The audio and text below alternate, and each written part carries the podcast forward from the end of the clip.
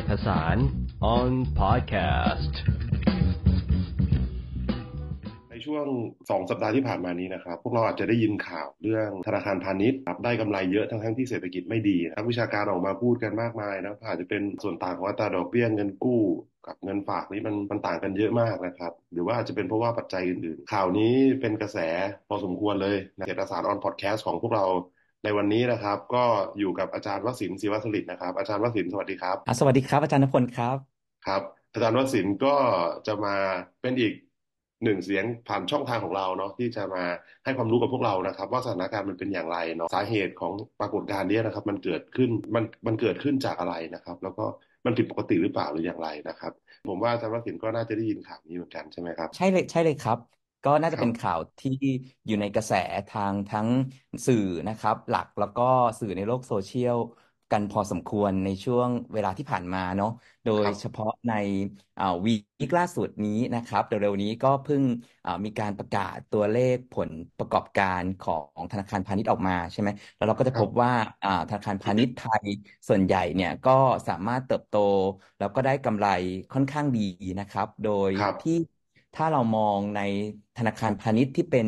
ธนาคารพาณิชย์ขนาดใหญ่ แล้วก็มีส่วนแบ่งทางการตลาด เมื่อเราวัดจากมูลค่าสินทรัพย์ ทั้งหมดของธนาคารแต่ละแห่งเกินกว่า 10%เนี่ยเราก็จะพบว่าธนาคารส่วนใหญ่เหล่านี้เนี่ยอ่าเกือบทั้งหมดก็จะมีตัวผลประกอบการที่ที่ดีอย่างมากนะครับ ก็คืออ่าได้กำไรอยู่ที่ประมาณสักอ่าสี่หมื่นกว่า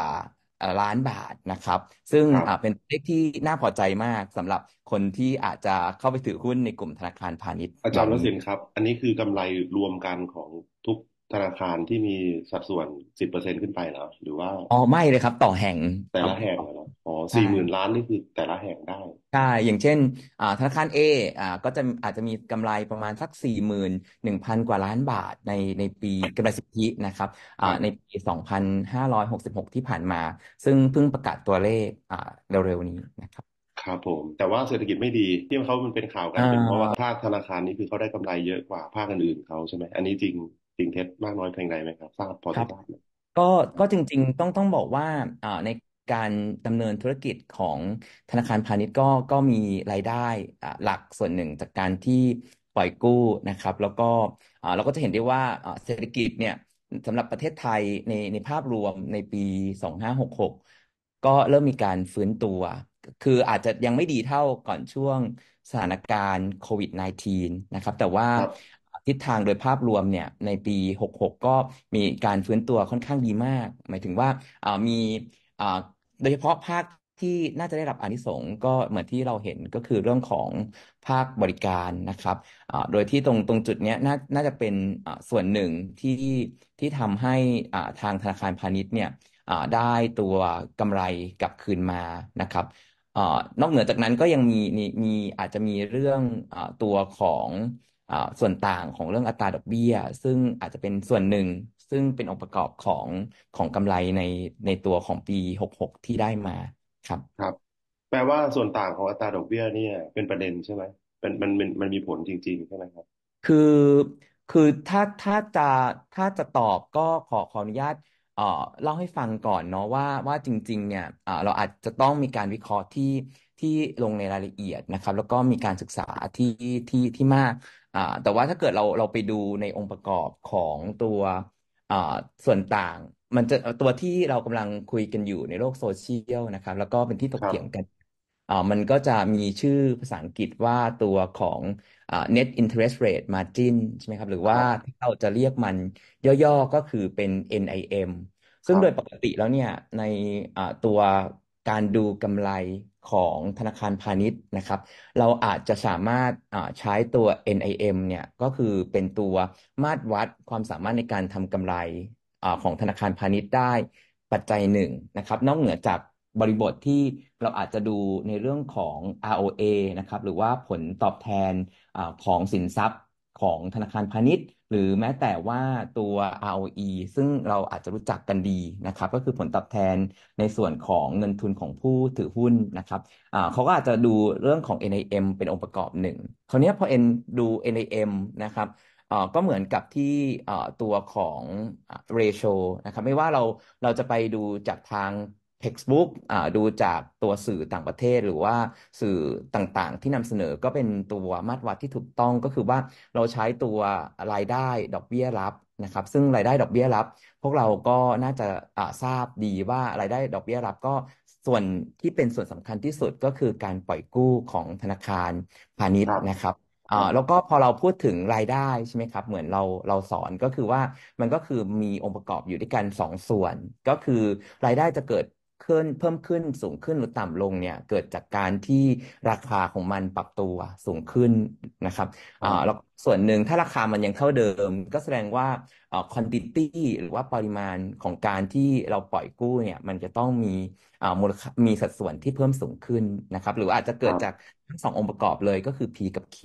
นะครับครับผมอ่าเช่นเดียวกันดอกดอกเบี้ยจ่าย ดอกเบี้ยจ่ายที่เป็นหัวใจสำคัญก็คือธนาคารพาณิชย์มันมีอ่าหน้าที่หลักก็คือการ mismatch ตัว liquidity ใน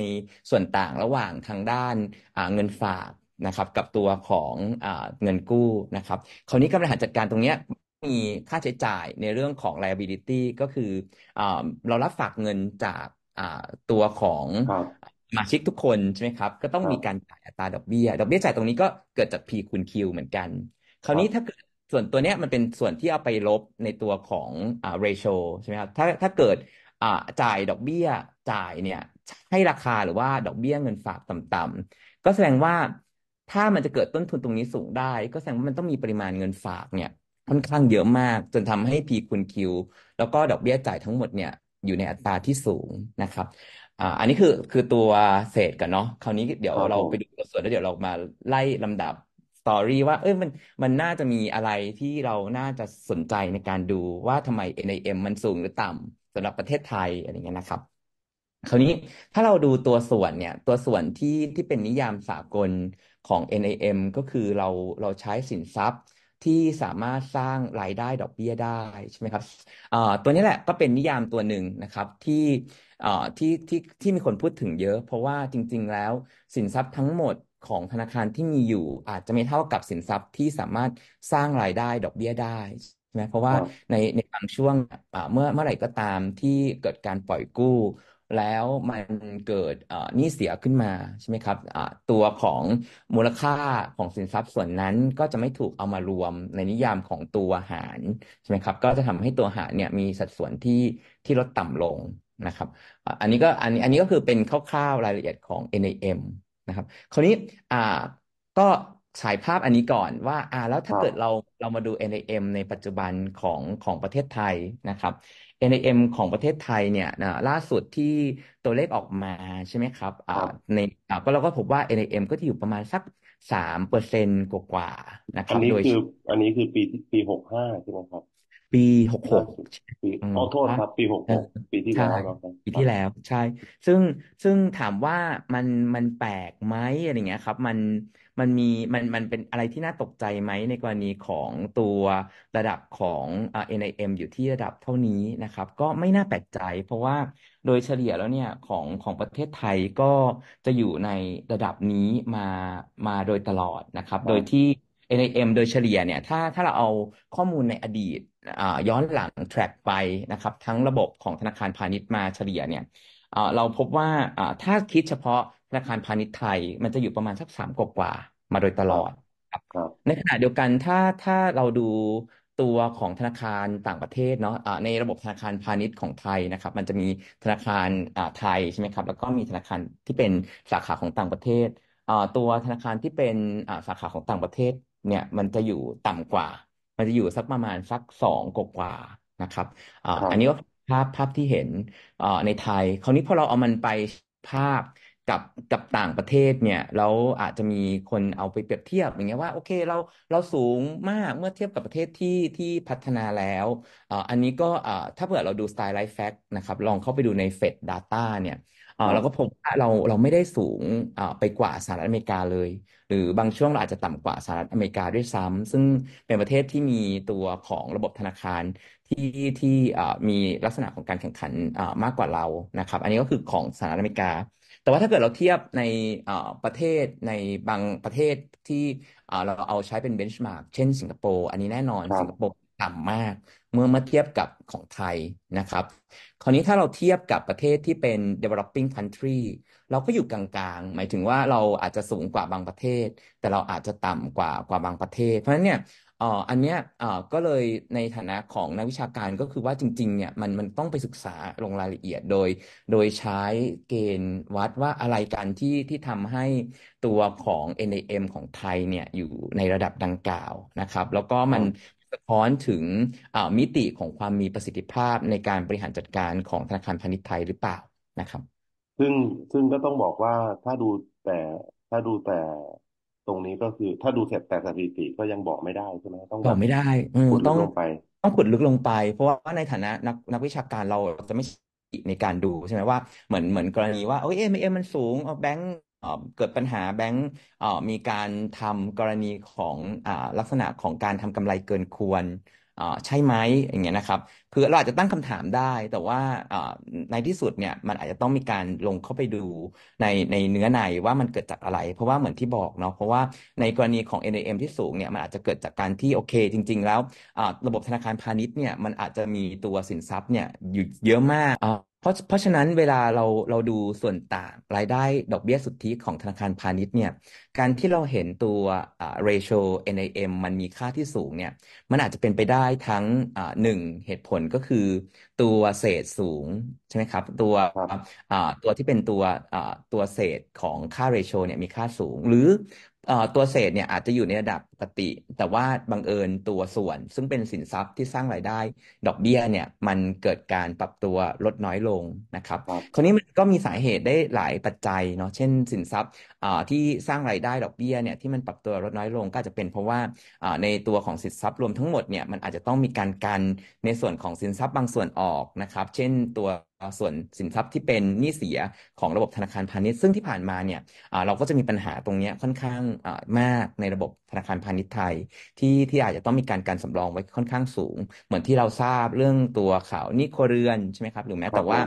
พอเราเจอภาวะเศรษฐกิจที่ไม่ดีเนี่ยอ่าก็เป็นไปได้ว่าอ่าตัวของครัวเรือนหรือว่าหน่วยธุรกิจที่ได้รับเงินกู้ไปบางส่วนเนี่ยก็ไม่สามารถที่จะอ่าชำระเงินต้นแล้วก็ดอกเบี้ยคืนธนาคารพาณิชย์ได้ ก็ทำให้ต้องกันตัวเงินสำรองตรงนี้เอาไว้ทำให้ตัวสินทรัพย์สุทธิอ่าที่สามารถจะเอาไปสร้างตัวของดอกเบี้ยสุทธิให้กับแบงก์เนี่ยก็อาจจะมีสัดส่วนที่น้อยลง พอเอามาทำเป็นเรโชก็อาจจะเห็นเรโชมันอ่าดีดตัวขึ้นสูงคขึ้รันบนะครับ เพราะเนี่ยมันมีปัจจัยเอ่อหลายอย่างมากที่มันอ่าจะต้องเข้าไปดูนะครับ แล้วก็เราอาจจะต้องเข้าไปแคร็กว่าอ่าบริบทไหนมันมันเกิดกับประเทศไทยนะครับ แต่ว่าเท่าเท่าที่ฟังแล้วก็เข้าไปดูในตัวเลขในในตัวงบเนี่ยอ่าก็มีเหตุว่าอาจจะเกิดขึ้นได้ว่าในตัวของอ่าส่วนหนึ่งที่มันทำให้ NAM มีการปรับตัวสูงขึ้นก็คือตัวสินทรัพย์ที่สร้างรายได้ดอกเบี้ยเนี่ยมันมันต้องมีการ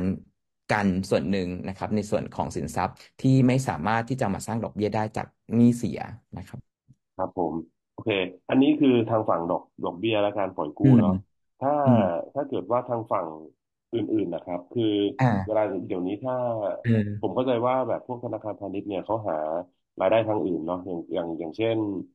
คือหารายได้จากอย่างเช่นแบบเออยังไงอะหาหาค่าธรรมเนียมอะไรเงี้ยนะใช่ไหมครับ ครับเก็บค่าธรรมเนียมต่างๆอะเนาะหใช่รือว่า เออ หรือว่าครับแม้แต่การอ่าดูแลเวลอย่างเงี้ยเนาะดูแลอ่าทรัพย์สินครับ ของลูกค้าอะไรอย่างเงี้ยนะครับ ที่เขาจะเก็บอืม ค่าค่าบริการอะนะครับ อืม คือพวกเนี้ยก็อาจจะเป็นช่องทางอื่นในการได้รายได้ใช่ไหมไม่ไม่มั่นใจใช่ ว่าอาจารย์วศินทร์มีพอพอจะคอมเมนต์ได้ไหมครับ เกี่ยวว่าอืม ว่าไอช่องทางพวกเนี้ยมันมีส่วนที่ทำให้ธนาคารพาณิชย์ได้กำไรเยอะ ในระดับนี้มากน้อยขนาดไหนยังไงอ่าอันนี้ยังไม่ได้เข้าไปดูในในตัวเลขนะครับ แต่ว่าเท่าเท่าที่ดูจากการศึกษาที่ที่ผ่านมาที่ที่ที่เราทำเนี่ยเราก็พบว่าอ่าช่วงหลังๆเนี่ยตัวของรายได้ที่ไม่ใช่ดอกเบี้ย จริง ๆ รายได้อ่าเหมือนที่อาจารย์เป้งอ่าพูดไว้เนาะคือรายได้ของธนาคารพาณิชย์เนี่ยถ้าเราแตกมันเป็นสองส่วนรายได้หลักๆเนี่ยมันจะได้จากรายได้ส่วนที่เป็นดอกเบี้ยแล้วก็เงินปันผลนะครับ แล้วก็ในส่วนหนึ่งก็คือรายได้ที่ ช่ดอกเบี้ยนะครับเนาะก็คือการที่เอาเงินอ่าสามารถที่จะขยายต่อยอดไปทำธุรกิจด้านอื่นได้นะครับ เช่นอ่าเป็นลักษณะของการให้คำแนะนำทางด้านการเงิน หรือการบริการอ่าในรูปแบบต่างๆนะครับที่ครัอ่าบช่วงหลังๆมาเนี่ยธนาคารพาณิชย์ก็ก็มีการ diversify ตัวสินทรัพย์ไปในส่วนของรายได้ที่ไม่ใช่ดอกเบี้ยอ่าเพิ่มมากขึ้นนะครับ แล้วก็ครับลดอ่อ บทบาทในตัวของรายได้ที่เป็นดอกเบี้ย แล้วก็เงินปันผลลง แต่ว่ายังไงก็ตามอ่าส่วนนี้ก็ยังเป็น portion ที่ใหญ่ที่สุดเนาะเพราะว่านี่ก็คือเป็นตัวของอ่าบริบทของแบงก์อยู่แล้วนะครับส่วนนี้คือส่วนดอกดอกเบี้ยเนาะดอกเบี้ยส่วนดดออกกเบี้เบี้ยยครับเป็นใช่ก็ยังเป็นเป็นพระเอกอยู่ดีครับนะครัรับบแต่ว่ามันอาจจะไม่แบบอ่าหวือหวาเท่าในสมัยก่อนนะเราอาจจะอืเห็นว่าอ่ามันอาจจะมีอ่าบทบาทของรายได้ที่ไม่ใช่ดอกเบี้ยเนี่ยอ่าเพิ่มสูงขึ้นเรื่อยๆที่ผ่านครับมานะ ครับตัวนี้ก็เป็นอีกส่วนหนึ่ง ซึ่งซึ่งเป็นส่วนของอ่าการทำกำไรของของธนาคารนะครับ ครับครับผม โอเคอ่าอ่าในทุกวันเนี้ยครับ นอกจากเรื่องคือพอพอข่าวนี้มันเป็นกระแสเนาะคนจำนวนหนึ่งก็จะพูดถึงว่าแบบ เอ๊ะแล้วคือเอออ่าธนาคารแห่งประเทศไทยเนี่ย ควรที่จะสเต็ปควรที่จะก้าวเข้ามามีบอ่าทบาทอะไรในการ ดูแลเรื่องนี้ไหมเนาะรวมโอไปเคถึงอ่ามีคนวิจารณ์เรื่องอัตราอ่าการการกำหนดอัตราดอกเบี้ยนโยบายเอของอธนาคารแห่งประเทศไทยนะครับ ครับ ก็อาจารย์วัสินคิดเห็นยังไงเกี่ยวกับบทบาทของธนาคารแห่งประเทศไทยครับในในก็ในในสอืภาวะมนี้บ้างครับผอืมม คราวนี้คราวนี้สิ่งสิ่งที่ที่เอ่อจะไปถึงตัวธนาคารแห่งประเทศไทยนะครับต้องก็ต้องบอกว่าจริง ๆ ในในมิติของอ่าธนาคารพาณิชย์ไทยเนี่ยมันมีความน่าสนใจอีกอย่างหนึ่งเนาะแล้วมันก็อาจจะเป็นตัวกำหนดตัว NIM อ่าที่ของบ้านเราที่อาจจะเป็นผู้ที่พูดถึงกันใช่ไหมครับครับก็คือว่าจริง ๆ ถ้าเราไปดูผู้เล่นในตัวของธนาคารพาณิชย์เนี่ยอ่าจริง ๆ เราสามารถแบ่งออกได้เป็นประมาณสองส่วนอ่าส่วนหนึ่งก็คือเป็นธนาคารพาณิชย์ไทยนะครับ แล้วก็ส่วนหนึ่งก็เป็นตัวธนาคารพาณิชย์ที่เป็นสาขาของประเทศใช่ไหมครับแล้วผเหมืมอนที่ที่ที่เกริ่นนำไปตั้งแต่ตอนต้นเนี่ย ถ้าเราไปดูจำนวนผู้เล่นเนี่ยในในสองส่วนเนี้ยในธนาคารพาณิชย์ไทย กับธนาคารพาณิชย์ที่เป็นสาขาต่างประเทศเนี่ยเอ่อมีจำนวนผู้เล่นเนี่ยเอ่อเยอะมากนะ เช่นเออสมมติว่าตัวของสาขาต่างประเทศเนี่ย มันก็มีอยู่ด้วยกันนะครับ เอ่อประมาณสักสิบเอ็ดสิบสองแห่งอะไรอย่างเงี้ยครับอ่าตัวเลขเนี่ยอาจจะบิดอ่าไม่มันอาจจะบิดอ่าบิดไปไม่นิดตรนึงงครันะบไม่อ่าเพราะผมยังไม่ได้เช็คตัวเลขล่าสุด แต่ว่าในในช่วงหลังๆ มาจะอยู่ประมาณเนี้ยนะครับอ่าประมาณสิบเอ็ดสิบสองแห่ง คราวนี้เอ่อในตัวของไตรมาสหนึ่งหนึ่งหนึ่งเนี่ยหนึ่งไตรมาสเนี่ยเอ่อธนาคารเหล่านี้สามารถทำหน้าที่ facilitate ในเรื่องของ การรับฝากเงินหรือว่าปล่อยกู้ให้กับอ่าผู้เล่นในระบบเศรษฐกิจเนี่ยได้อยู่สักประมาณอ่าเก้าหมื่นไปปลายๆถึงหนึ่งแสนกว่าล้านบาทใช่ไหมอันนี้อันนี้คือครับอ่าสิบสี่สิบประมาณสิบสี่แห่งเนี่ยนะครับ แต่ว่าคราวนี้พอมาดูธนาคารพาณิชย์ไทยเนี่ยครับ อันนี้คือคือจะพยายามเชื่อมเชื่อมโยงเรื่องของการกำหนดอ่าอำนาจในในตลาดเนาะซึ่งในทางเศรษฐศาสตร์เราเราก็จะรู้ดีว่าอ่าบริบทของประเภทของตลาดเนี่ยมันก็จะมีมิติในเรื่องเนี้ยซึ่งจะเป็นตัวอ่าที่เอาไปเชื่อมโยงกับการกำหนด P และ Q ก็คือเรื่องของราคาใช่ไหมครับแล้วก็อ่าปริมาณของการปล่อยสินเชื่อ ซึ่งอันเนี้ยเป็นเป็นเรื่องที่สนุกมากในในบริบทของธนาคารพาณิชย์ใช่ไหมครับคราวนี้ถ้าเรามาดูในธนาคารพาณิชย์ไทยเนี่ยเราก็พบว่า ตัวเลขใกล้ๆกัน เช่นเรามีอยู่ประมาณสักอ่าสิบสี่แห่งสิบห้าแห่งอะไรเงี้ยครับ ประมาณสิบอ่าล่าสุดเนี่ย ถ้าเกิดเข้าไปเช็คก็อยู่ประมาณสักสิบสี่แห่งนะคราวนี้พอในสิบสี่แห่งดูเหมือนเยอะเนาะเหมือนน่าจะมีการแข่งขันกันเยอะ แล้วเราก็เรียนในน้องๆที่อาจจะฟังอยู่ก็อาจจะเรียนในสังคมศาสตร์นะครับ ว่าผู้เล่นยิ่งเยอะมันยิ่งจะเกิดประสิทธิภาพในการจัดการใช่ไหมครับ ก็คือว่าราคาที่เป็นธรรมเนี่ยมันน่าเราน่าจะเห็นภาพนั้นที่ชัดเจนมากขึ้นในขณะเดียวกันปริมาณที่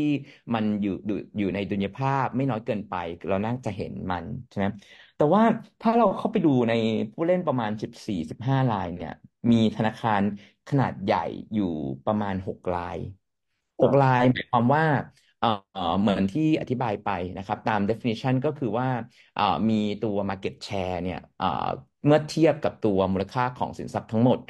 มากกว่า 10%ของสินทรัพย์โดยรวมของทั้งระบบของธนาคารพาณิชย์ใช่ไหมหกรายดังอืกล่าวมเราอาจจะพอ นึกภาพออกแล้วว่าเราทุกคนนะไม่ว่าจะเป็นผมอาจารย์เป้งก็น่าจะเป็นอ่าลูกค้าลูกค้าของแบงก์คไทรับย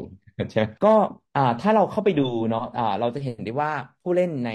ธนาคารพาณิชย์ไทยมีอยู่จำนวนไม่ใช่น้อยอยู่ประมาณสักสิบสี่สิบห้าแห่งนะเอ่อดูเหมือนว่ามันน่าจะมีการแข่งขันที่ค่อนข้างสูง แต่ว่าในในจำนวนสาขา มันไม่สามารถบอกอะไรได้ในทางเศรษฐศาสตร์เนาะ เพราะฉะนั้นเราเราก็เรียนกันมาว่ามันอาจจะไปต้องไปวัดเรื่องของอำนาจการกระจุกตัว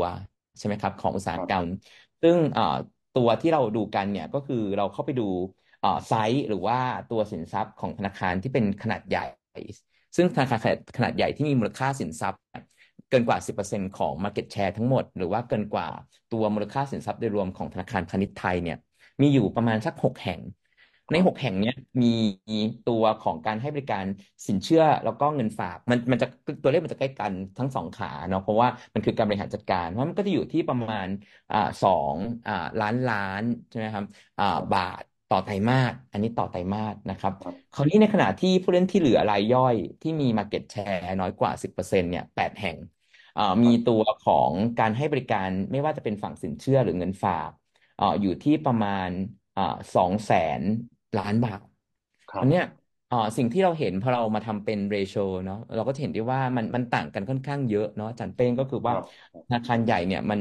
กินไปแล้วประมาณสิบสิบเท่าเท่าครับเออของธนาคารที่เหลือทั้งหมด เพราะเนี่ยเมื่อเราเอามาทำเป็นลักษณะของการวัดอำนาจการกระจุกตัวเนี่ยอำนาจการกระจุกตัวของไทยสูงมาก อันนี้อืมอันนี้เป็นเรื่องจริงเป็นคเรื่อรังบจริงนะซึ่งซึ่งเราปฏิเสธไม่ได้เนาะเอ่อว่าว่าอันเนี้ยแหละ เอ่อน่าจะเป็นประเด็นเอ่ออืที่มที่ที่ชวนคุยก็คือว่าเอ่อถ้าเรามองธนาคารพาณิชย์ในมุมมองของเศรษฐศาสตร์อุตสาหกรรมในไทยเอ่อตั้งแต่อดีตจนถึงปัจจุบันเนี่ยเราพบว่าเอ่อตัวธนาคารพาณิชย์ในไทยเนี่ยมีลักษณะเป็นแบบ imperfect market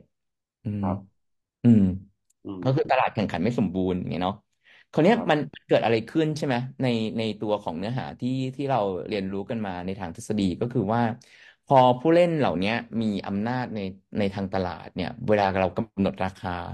อ่อไม่ว่าจะเป็นสองฝั่งสองขาเลยนะครับอ่าขาอัตราดอกเบี้ยเงินกู้เนี่ย มันก็จะมีแนวโน้มนะอันนี้ก็คือใช้ใช้คำว่าถ้าเราเชื่อในทางทฤษฎี เราก็พบว่ามันก็น่าจะมีแนวโน้มที่อัตราดอกเบี้ยเงินกู้เนี่ยจะสูงกว่า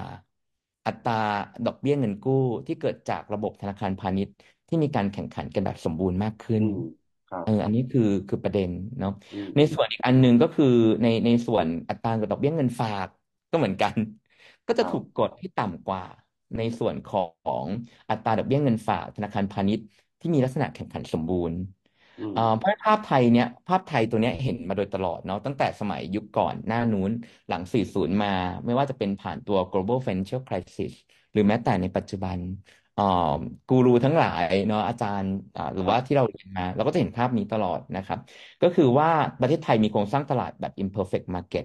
เอาสิ่งที่มันเกิดขึ้นก็แน่นอนเนาะเพราะว่ามันก็เป็นไปได้ที่เอ่อตัวประชาชนจะเสียผลประโยชน์ แต่ว่าธนาคารพาณิชย์อาจจะได้กำไรเกินควร จากการที่อัตราดอกเบี้ยเนี่ยจริง ๆ มันอาจจะปรับลดลงมาอีกได้อีกหน่อยใช่ไหมอืแต่มว่าเขาอาจจะไม่ปรับ เพราะว่ามันมีอำนาจในการผูกขาดในเชิคงรับของโครงสร้างในอุตสาหกรรม ครับ อันนี้ครัคืบอผสิ่งมที่ที่เห็นนะครับ นอกจากนั้นเนาะนอกจากคนั้รันบในในทางของมิติเนี้ยมันก็ยังสอดคล้องอีกหนึ่งอย่างนะว่า พอเวลาเราเกิดอะไรเกิดขึ้น เช่นสมมติว่าเราเกิด economic downturn เอ่อเกิดสมมติว่าเศรษฐกิจตกต่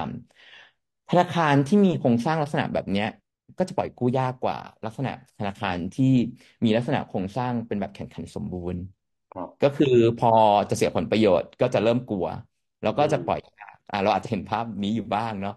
ก็มันเนี่ย อ่านั้นปเนี่ล่ยอยกู้ยากในที่นี้คือ ไม่ค่อยอยากจะให้กู้ใช่ไหมใช่เพราะเพอืราะมดีถ้าปล่อยกู้ไปอ่ามันอาจจะเกิดหนี้เสีย